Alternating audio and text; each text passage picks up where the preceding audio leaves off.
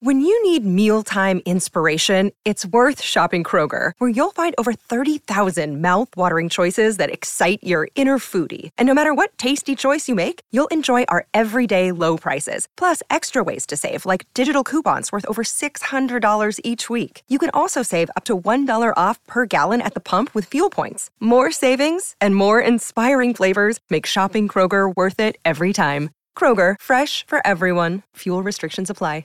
Mother's Day is around the corner. Find the perfect gift for the mom in your life with a stunning piece of jewelry from Blue Nile. From timeless pearls to dazzling gemstones, Blue Nile has something she'll adore. Need it fast? Most items can ship overnight. Plus, enjoy guaranteed free shipping and returns. Don't miss our special Mother's Day deals. Save big on the season's most beautiful trends. For a limited time, get up to 50% off by going to BlueNile.com.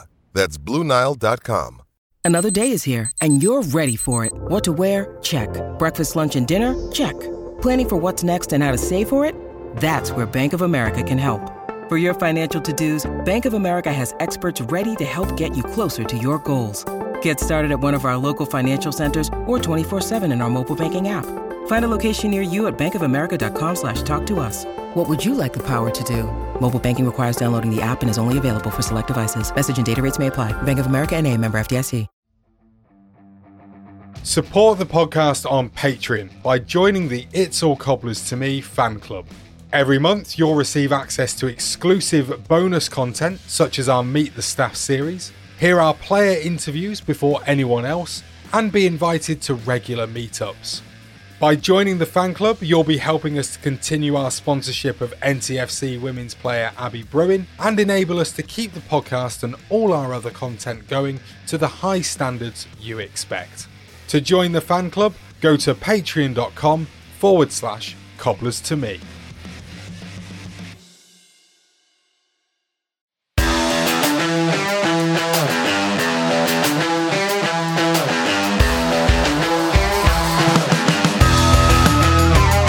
Hello everyone, Danny here, and welcome to the It's All Cobblers to Me preview show.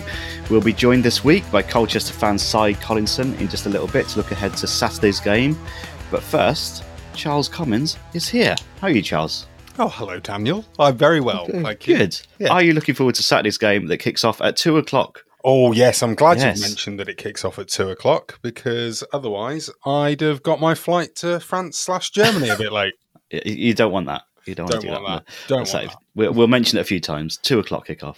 For Neil's sake, more than anything. Yeah, I was going to say, 2 o'clock. 2 o'clock, Neil. Colchester, come on. He rocks up at half-time with his hot dog. What's going on? And his Haribo. Don't forget his Haribo. Yeah. Why is it? Is it Saints game at 2 o'clock? Is that what's going on? I'm going to say yes. Yes, let's go with that. Or the... Buddy's still across the road near the BP garage? They're having a big party that kicks off at 4:30. So, okay.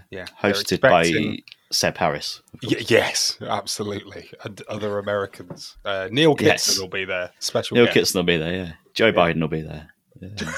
I like the way that we've gone from former Cobblers players to the President of the United States. Alexi Lalas, he'll be there. Rocking up. Oh, he likes a party. Oh, I love it. We've got no midweek game to be depressed about this week. Dun, dun, dun. So we could sit back last night. We had three games in League Two. Bristol Rovers did us a favour by beating Chris Sutton United. They did, 2-0. Yeah.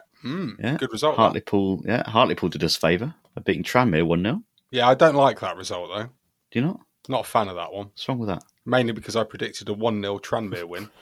Oh, and, yes, you did. On the Patreon pod. And clearly I got that wrong. You did. And I don't think anyone got the next one right. Exeter 4, Harrogate 3. Bloody Harrogate letting us down. I've just had a message here. Oh. Neil says that's what he predicted. Oh, yeah. Yeah. I'm sure it was. Yeah. I think Harrogate were 3-1 up, weren't they, in that game? They were definitely 2-0 up. I remember that. And then, maybe it was... I know that Exeter pulled it back to 3-3. In around about the last 10 minutes, and then a 95th minute winner. Yeah. Ridiculous. Brilliant. Let me have a look. Yes, yeah, they were 3-1 down as well, and then they scored three times in the last 20 minutes. I mean, just Exeter. Flipping Exeter. So, I don't like Exeter. I'm not a fan. But I'm not. I've decided. We've had our fun with them, haven't we? It's... Yeah. I mean, they're that club, though, aren't they, that seem to do well every year in terms of getting towards the playoffs, but then just can't take it over the line. Well, you say that now, Charles. Well, you know, I say now that. Now they've overtaken us in the league. Well, you know, let's just see what happens. You never know. Have we still got to play them at home? We must do, mustn't we? Possibly, yeah. Yeah. I've lost track of what's going on, but they've overtaken us. They're in third. We've dropped down to fourth ahead of the weekend. Sutton's still in fifth. But we've got 2 games in hand on Tranmere now, and we're 3 points behind them. We'll be chopping at their heels soon enough. There you go. You know how I said we still got to play Exeter? We do. It's the last home game of the season. Oh, yeah, of course it is, yeah. You should have known that. It could be a ding-dong, that.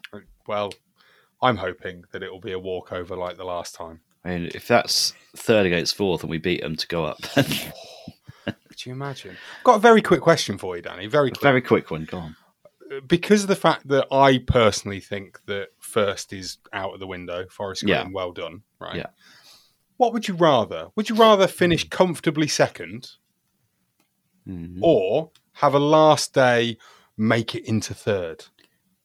Oh, if you know you're going to make it, if you offered me knowing that we're going to win, then you've got to go with last game. Yeah, but you don't know because that's not how it works. No, but if you can guarantee me that we're going to win it and have that day, I'd rather have that day than comfortably win it. I don't know. Yeah, I suppose so. I think if you knew you were going to win it, then you go for it. But the nerves going into it just become horrendous, don't they? Surely it's exactly the same as a playoff final. Yeah, in a way. But then you've got the playoffs to fall back on. Yeah. So, you know that day at Torquay when we went down there and went up all those moons ago? 2000, 2000. I always remember thinking at the end of the day, like... Even if we don't make it, so we're still at the playoffs, just in case. True, but yeah, give me that anything. Give me that drama. But then it's Barrow away on the last day, isn't it? So it is. In which I think, from what I remember, looking at the pictures on the EFL Quest highlights, there's only a tiny little allocation of away fans. You're only allowed 6 people. Yeah. That's official. I literally have to bring a wheelbarrow. Yes, fill it with as many people as you can, and they get in. So. That could end up being a scenario. And we're getting ahead of ourselves, aren't we? We are. Colchester first. And we've got a Colchester fan coming in now. Sy Collinson. How are you, Sy? Really well, thank you. Thank you for having me on. Thank you for coming. It's a pleasure. Pleasure to have you on. Just to get a bit of background as to your support in Colchester. Lifelong fan? Yeah, have been. Yeah. You know, I think it's lifelong fan or punishment, one of the two. But yeah, follow him home and away. Yeah. Wouldn't change it for the world. Yeah. Without trying to age you, what kind of season was it that you started? I can't remember, to be fair. But I've always followed them and stuff. So since I've really got married to my wife and actually come back to live in Colchester, I've been able to do it properly, if you like. So it's probably been about like last 5-6 seasons I've been able to do home and away, doing it properly and everything else. But then before that, it was also lay road days and things like that, getting to games when I could. Mm-hmm. So home and away most weeks, are you, at the minute? Yeah, that's it. Yeah. So, but going back to what you guys were saying earlier about whether you'd rather finish third or second, I've always said I'd rather go up by the playoffs if we can't win it. But it'd be the guarantee knowing you're going to win the playoffs, go through all that pain. But yeah, it's always one thing. It's always playoffs over second or third if you know you're going to do it, isn't it? That is the thing. It's the knowing you're going to do it, isn't it? Yeah, and. Turns us into a good place to start, actually. 2019-20, Colchester part of the playoffs in the opposite semi-final to ours, beaten by Exeter. I think it was extra time, wasn't it, against Exeter? So you finished, was it in 6th or 7th place that year? Is it 6th? It wasn't 7th. It was 6th, but it was by default more than anything because it was ended up going on games, points per game, didn't it, because of COVID? Yeah. So we kind of snuck our way there. Yeah, I think we snuck a lot more as well. We're frustrated because Exeter have always been a bit of a bogey team for us. Obviously, we beat them at our place, then we lost to them. No fans were allowed to go, and I had a lot of faith. If we had got past Exeter, I think we would have won it that year. But that's what everyone says, isn't it?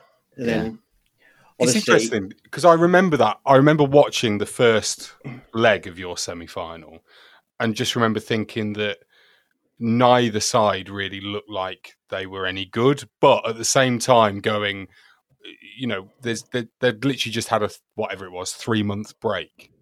And so it was the first game back having not done anything else. And I just remember watching it and going, this isn't really that good a game of football to watch. And then I think if I'm probably not remembering this right, knowing me, but I think was one of your goals at least from a free kick. Yeah, the one in. we won the first leg for was the free kick. And I think it was that really strange year because, like you say, we had that break from COVID. There's no fans there. No one really knew what to do or how to do it.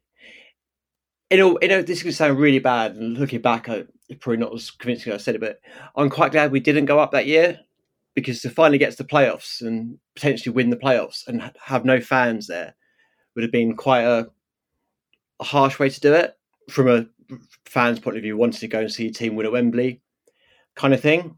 But that really was our high point over the last couple of years. It's all been a bit of free fall since then. Yeah, I was going to ask you about that because I find it really strange how you've gone from being, you know, one of the, you know, playoff contenders, promotion contenders that season, albeit, you know, the fact that the season got cut short, to then being the following season being, I mean, essentially it was down to, or at least from what I remember, down to between you and Southend for going down. I seem to remember there was a derby for you guys quite close to the end of the season. And I think Colchester won it. And that was almost like, well, you've just made sure that you've survived, but Southend go down. How does that happen? Like, what was there like a major restriction on the budget made because of COVID, you know, wanting to make sure that the club survived? I think there's a little bit of the chairman doing his kind of running the football club more as a business than actually in a football sense that has got a lot of detractors from what he's done.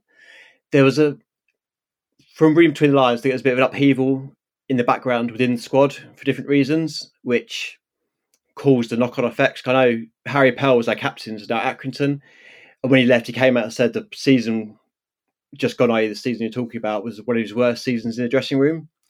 So I think there was a lot of upheaval both on and off the pitch, and it just massively hit squad cohesion. Obviously, we survived by the skin of our teeth, with the Southend derby being the big one, really, like whether we survive or not, and winning that. Obviously, being local rivals to us, it's quite good that they did end up going down. We didn't, because there's an interesting fact about Southend. Due to COVID, their fans saw them in League One. The next time they saw them play live, they were in the National League. Yeah. It's nuts, isn't it? So everyone likes sort of random facts like that. And then, yeah, we scraped it. Then this season, we had quite a good summer window. But what looked like a strong squad on paper, and it never clicked. Hayden Mullins wasn't the man for the job at all. Never got on with the fans, never really got the best out of the squad.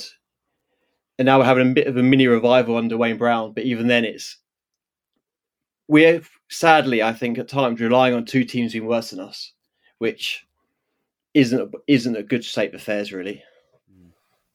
So what did you make of Mullins when he was appointed? Because he didn't have a lot. I think it was Watford, wasn't he? He was at before Watford under 23's caretaker a little bit. I seem to remember him being a little bit in caretaker charge every time they decided on a new manager, which was every few months. But what did you kind of make of that appointment originally? So he came to us originally as assistant manager, and I don't think he was the most popular person in the building with how his attitude was and how he worked. And then I never took to him at all. One of the biggest reasons I never took to him was because of how he treated the fans. We're very big on, we go after every away game, we go wait for the players, just sort of have a chat, see how the game went, etc. And he just wouldn't acknowledge the away fans. You know, hardly, he's always straight down the tunnel after the game, no sort of claps, no anything like that. And although obviously he got a lot on his plays, the press situation, I feel that if you've got to acknowledge your fans regardless of what happens. And because of that, he then made it was a bit of rod for his own back with the fans that they didn't then give him time when things went against him on the pitch. There was only fallback, good blood between the fans and him. If I'm honest, I think we left it a bit too late. He should have gone at Christmas. I think we had a bit more breathing space if we could book someone in earlier than what we're trying to do now, a firefight to stay up. So Wayne Brown's back now. Yes. As interim. He was interim before Mullins, I think. Is that right? He was, yeah. It was a very small amount of games between Seaball going and Mullins being appointed. I think talking to Wayne, he's learned a lot in that small period about how it went wrong for him. Now he's got a second bite of the cherry. I think he's very keen to embrace it and take the lessons learned going forward.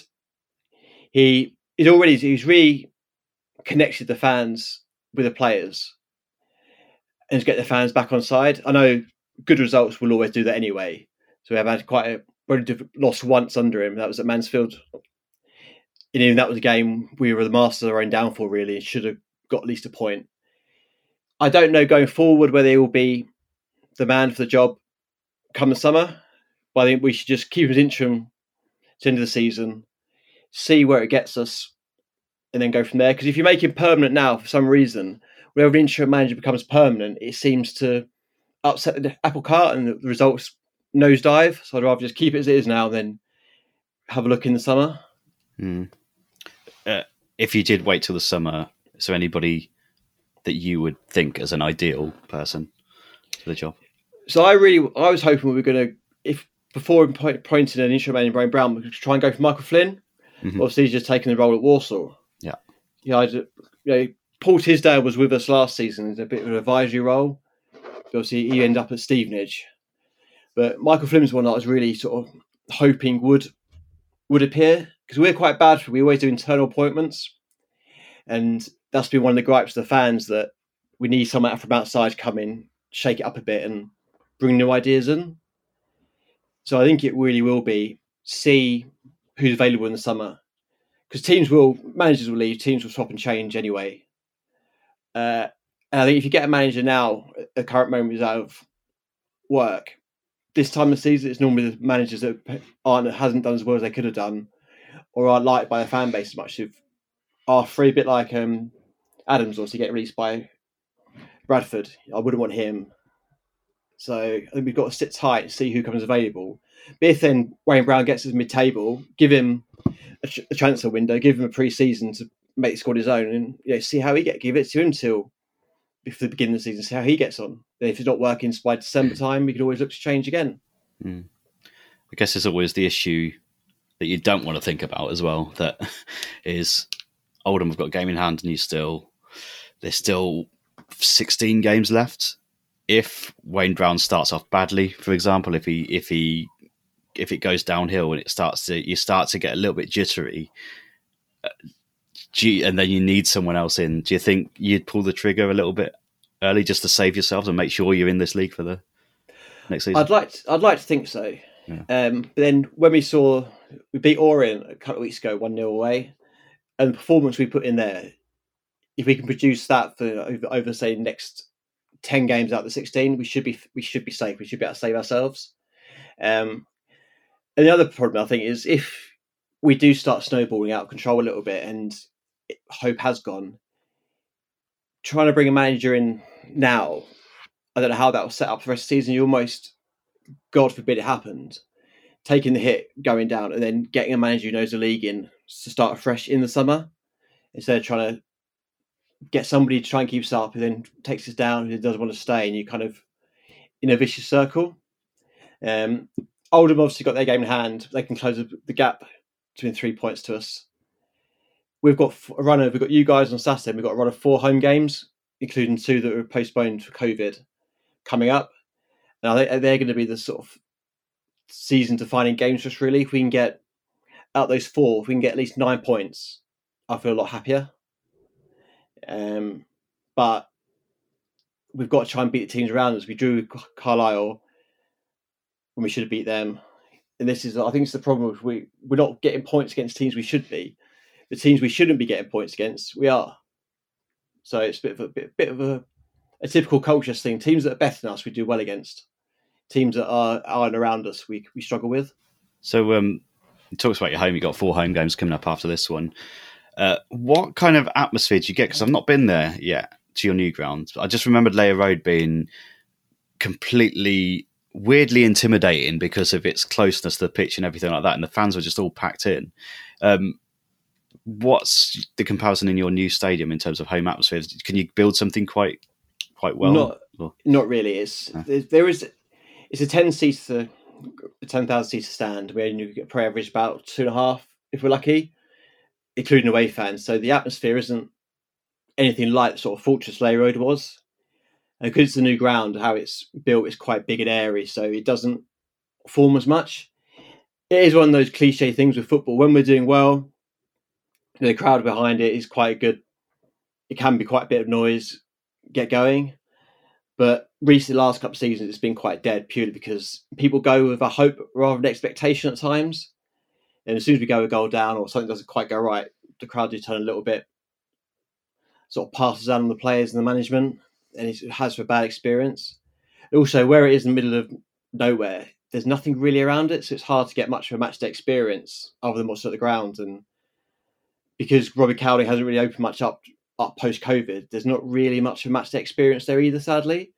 So it's a shame, especially when you see fans come from, like Carlisle fans come down or something like that. You're like, all this distance I've travelled, we've got nothing to sort of offer them as a pre-game experience. Because I remember, like, when you go to your place, it's all you got you got the little pub in the ground and stuff like that, but you also got the industrial estate out there with Frankie Benny's and things like that you can go to have a few beers and sort of make a day of it. Well, we don't have that. Yeah. I think that's the first time I've heard that from an away fan. Actually, make a day of it at Sixfields. It's a bit of an odd one, isn't it? That one. Yeah. I think from our perspective, that's a bit weird. But yeah. We played you a couple. I think it was the COVID season. That I had to took my mother-in-law to Stansted Airport for an 8 o'clock flight. So we're like, I won't go home. I'll just carry on to the ground. We were at your place at 10 o'clock for a 3 o'clock kickoff. Oh wow! So it was literally like, okay, we're going to sit in Frankie Benny's. They're not even serving alcohol yet. Right, we'll just have some breakfast then. Yeah, luckily, to be fair, the stewards were really good because you've got that home bar, haven't you? It's on your main stand. Yeah, they don't. You said no away fans allowed. We were like, look, we're really sorry. We'll just keep quiet in the corner. We haven't got any sort of culture stuff on. Do you mind coming? They were really good. They let us in, really accommodating. So kudos to the guy who's on the gate there. Like he sorted us out. I think to be fair, yeah. I mean, it depends who we're playing. I find that who gets allowed into Cars Bar. There are some games where there's no away fans. You're not allowed. But then there's others where quite happily they'll let people in.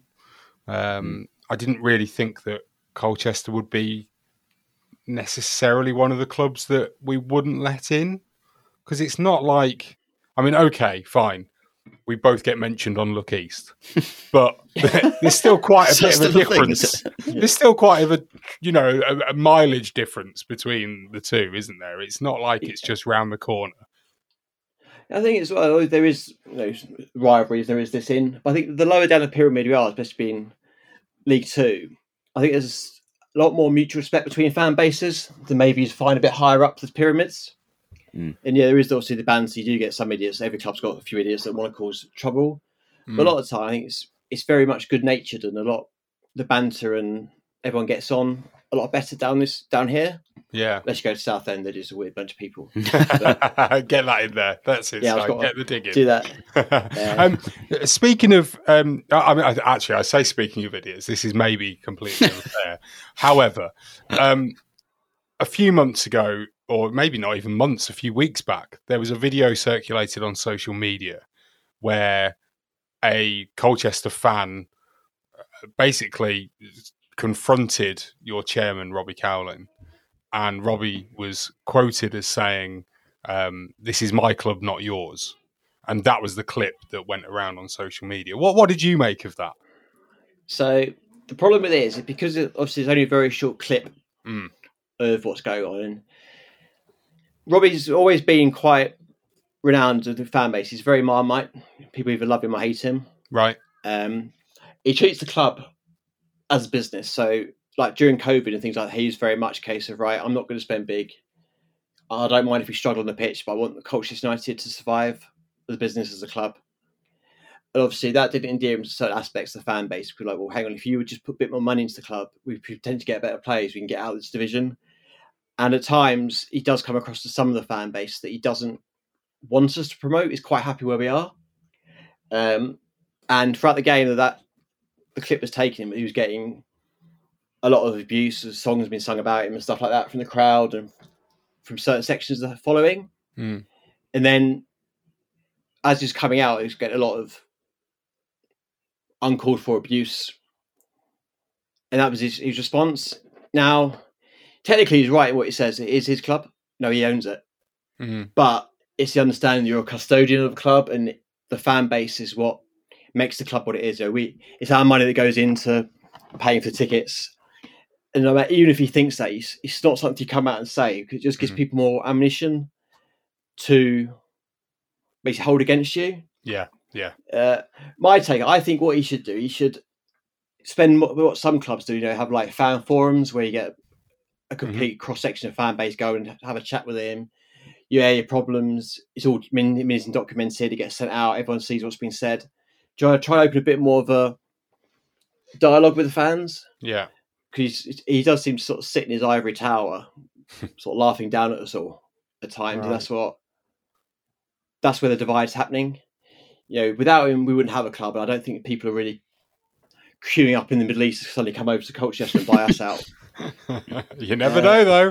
No, it's, it's like everyone thinks their club's the most important, most valuable thing in the world. Yeah. But the reality of it, considering how some owners have been, Berries, for example, assets stripping them to death, what Swindon had to put up with and things like that, you're like, is it best the devil we know or is it not?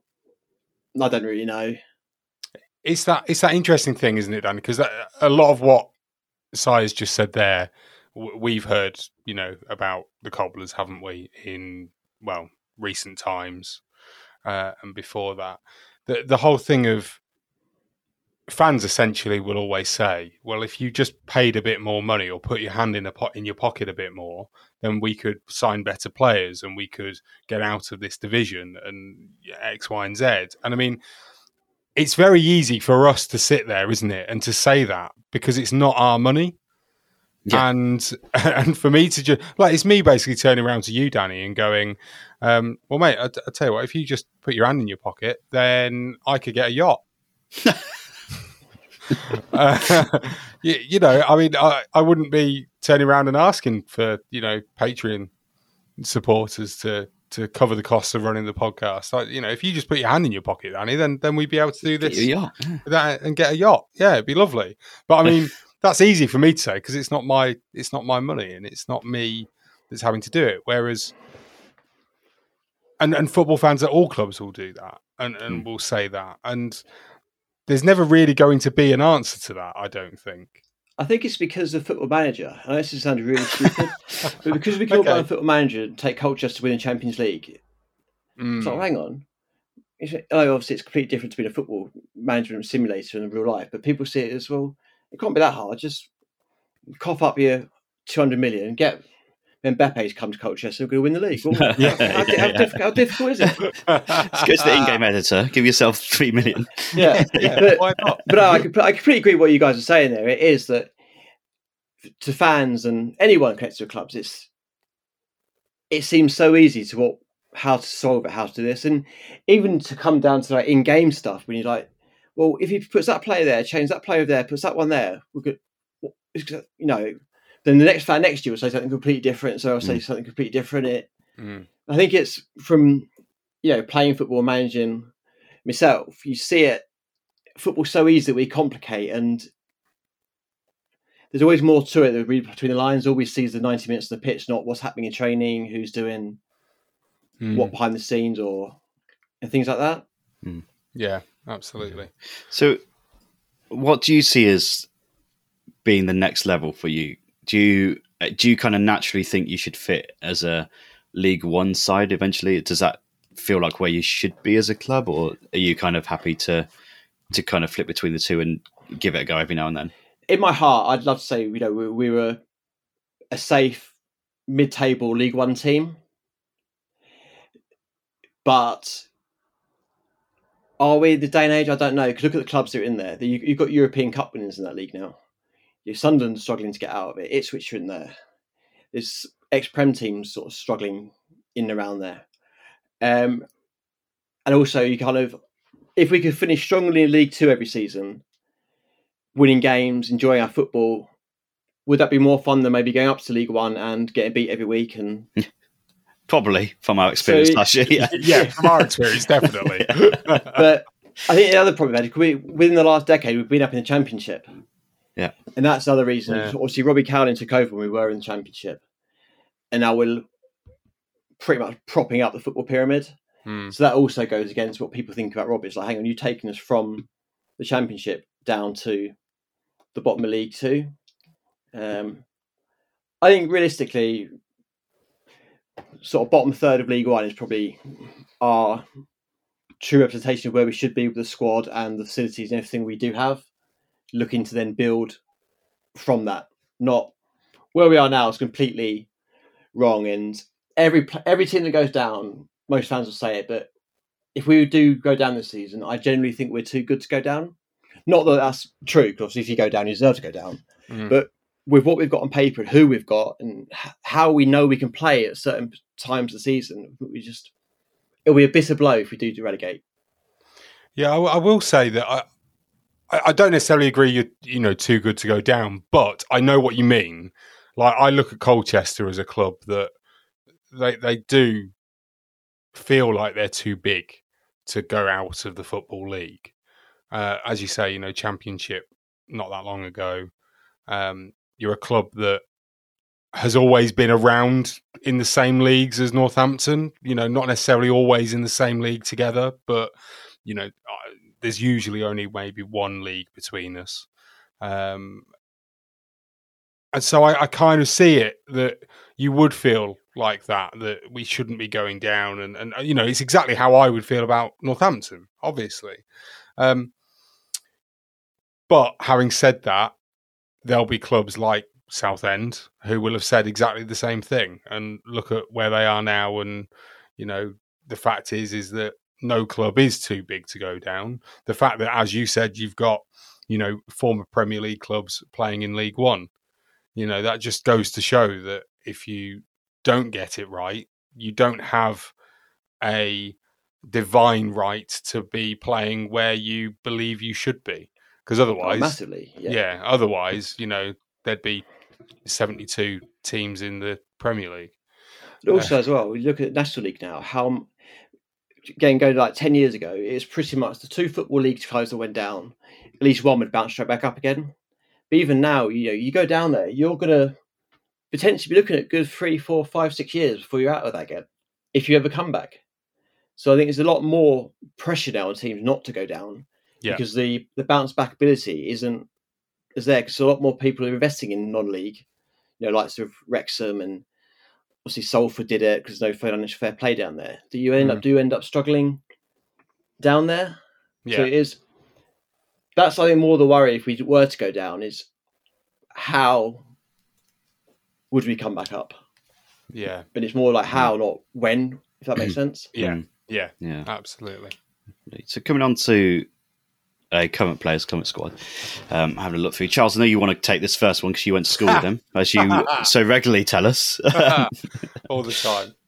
Luke Chambers. Obviously started his career with us, gone on to bigger and better things, and back in League Two now with yourselves. How are you finding it? Oh, brilliant. I'm his shirt sponsor for this year. Nice. I love Luke Chambers, both on and off the pitch. I think his professionalism's there.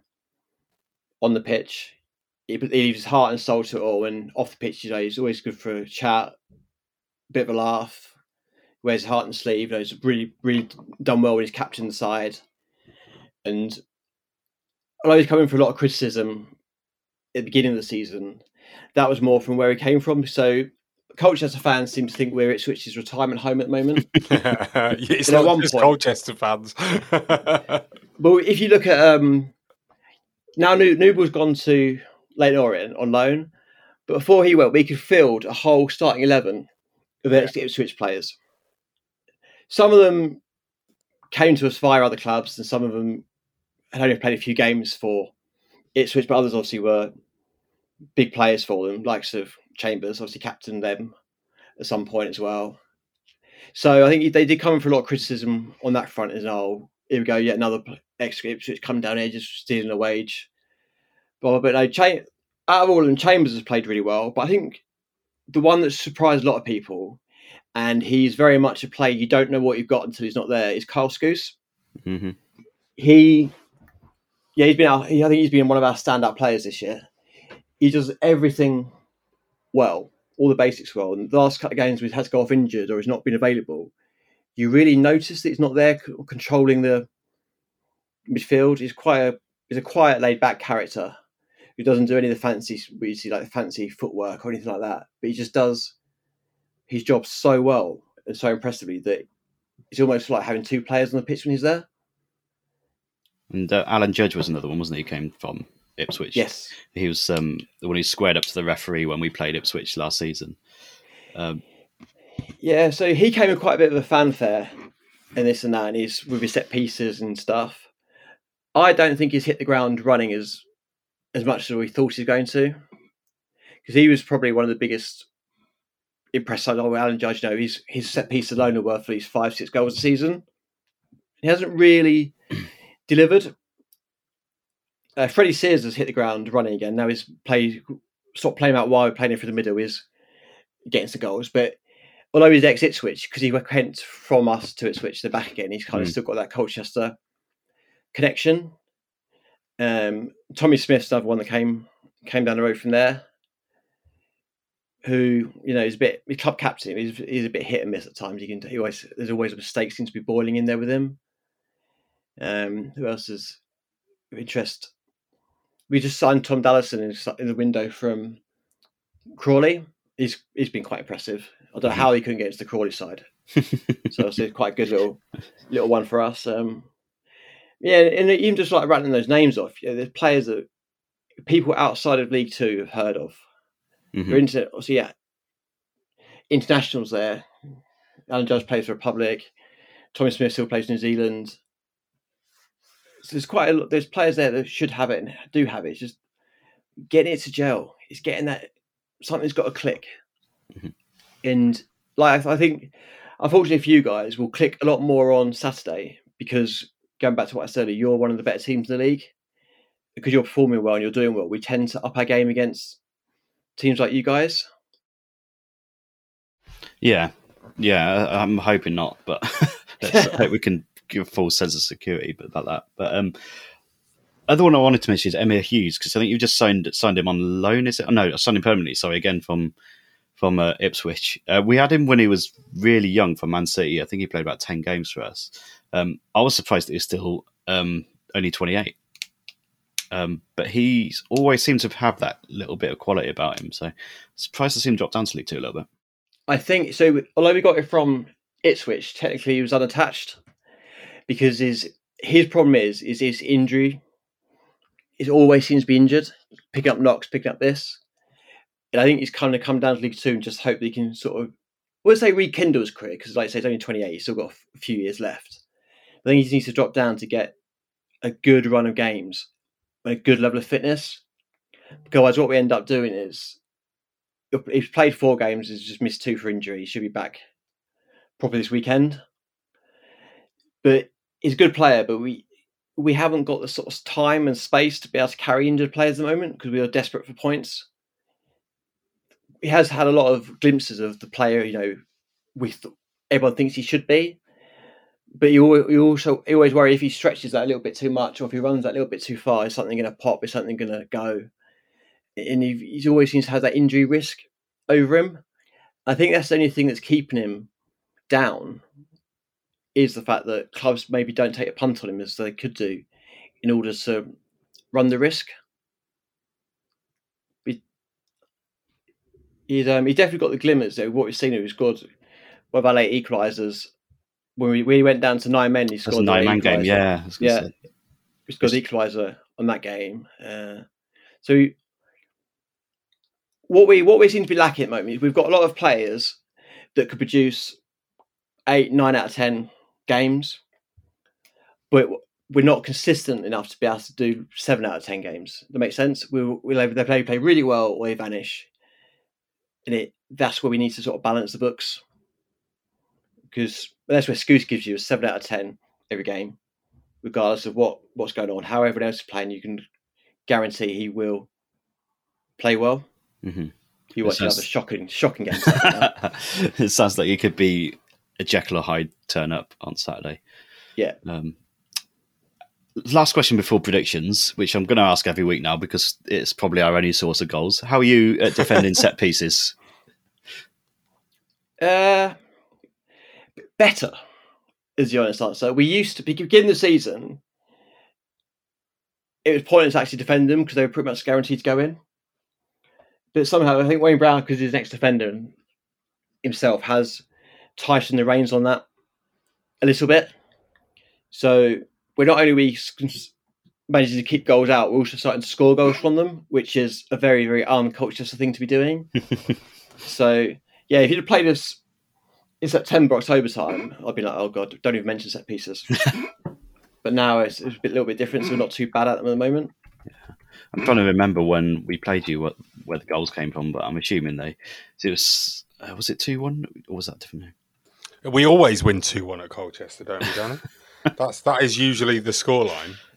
That's the go-to scoreline, is it? Yeah, where did we play you at home? I think it was early on. It always seems to be in August for some reason. Yeah, it was the 14th of August. It was our first home game of the year. Yeah. It always seems to fall like that for some reason at Colchester. Trying to 1-0 actually, it looks like, last year. Guthrie scored. So it must have been a set piece, I'm imagining. But yeah, anyway, on to predictions. Charles, you're not having a good week with predictions. I'm not. Should we have a jingle first? Because they're so good. Yes. Yeah. We should have a jingle for our predictions. Have we got a new one? Mm-hmm. Amazing. We do. Let's go for it. I predict a riot. I predict a riot or a ball draw. There you go. That's Dan Darwood. Thank you, Dan. Excellent. Thank you, Dan. Amazing. Speaking of, do you predict a riot, Charles, at the weekend? 2:00 kickoff. 2:00 kickoff. Anything? Do you think? Yeah. No. Are we going to take time to wake up? Do you think? I think it's going to be a difficult one, personally. As much as I think we've done quite well against Colchester in the past, away from home, I think at Sixfields it's a different matter.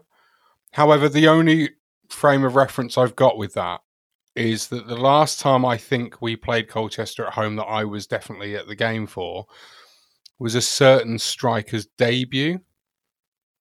Do you remember, Danny? Debut. Do you know who I'm talking about? Is it Clive Platt? No. Way more close to now than that. Big name. Bayoak and Fenwa. That failed. No, that failed at the Cobblers. Well, that doesn't narrow it down. Yes. Marvin Sordell, yes. I think it was his debut. Yeah. And he came on and I seem to remember he missed a cracking chance that was a one-on-one where he basically just the ball got tangled in his legs. So that's my only frame of reference for saying that we don't tend to play very well against Colchester at home. No, we lost 4-0 about 2 or 3 years ago, I think, at home. Yeah, that was the last time we played you, I think, at your place. There you go. So that's probably Marvin Sordell's debut. 2nd of February in 2019. Sounds about right. Yeah. Because the following season we wouldn't have played because it would have been one of the COVID ones, wouldn't it? Yeah, and we would have been in League One. Yeah. Then you lost at the home. We beat you at home that season 1-0. Then you beat us at home this season 1-0. See, I mean, just more evidence that I don't know what I'm talking about. Thank you, boys.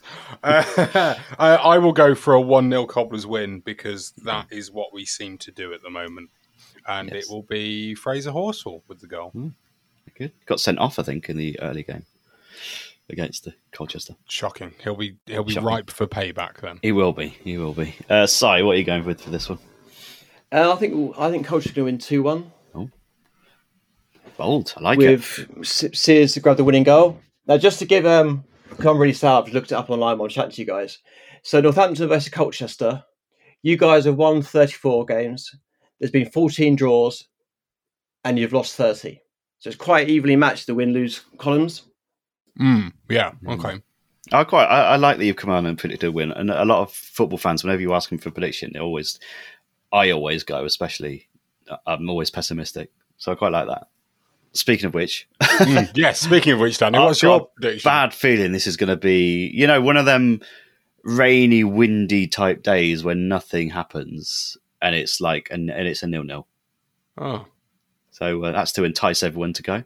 There you go. I think we're going to 2 o'clock kick off. Everyone, make sure you're there. Maybe don't turn up till 3. But no, it'll be good. It should be a good game. Thank you, Sy. Where can we find you on social media? It's all on Twitter. On Twitter. Yeah. How would you contact me earlier? I could have my Twitter account.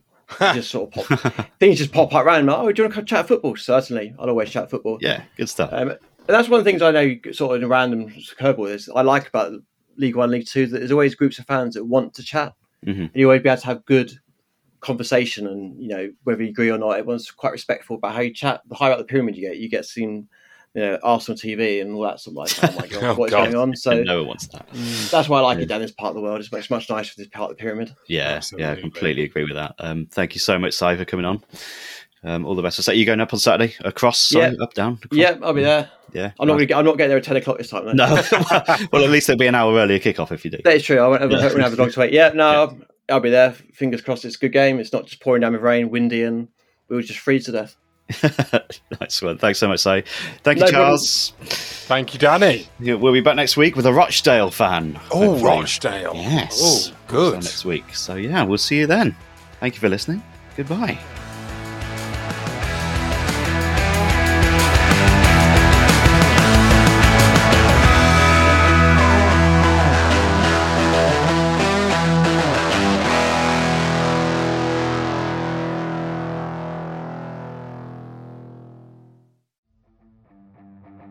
Support the podcast on Patreon by joining the It's All Cobblers to Me fan club.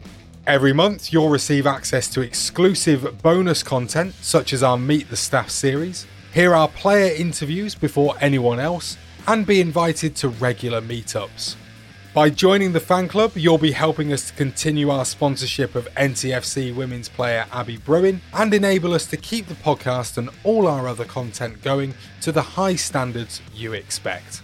To join the fan club, go to patreon.com/cobblers to me. Sports Social Podcast Network.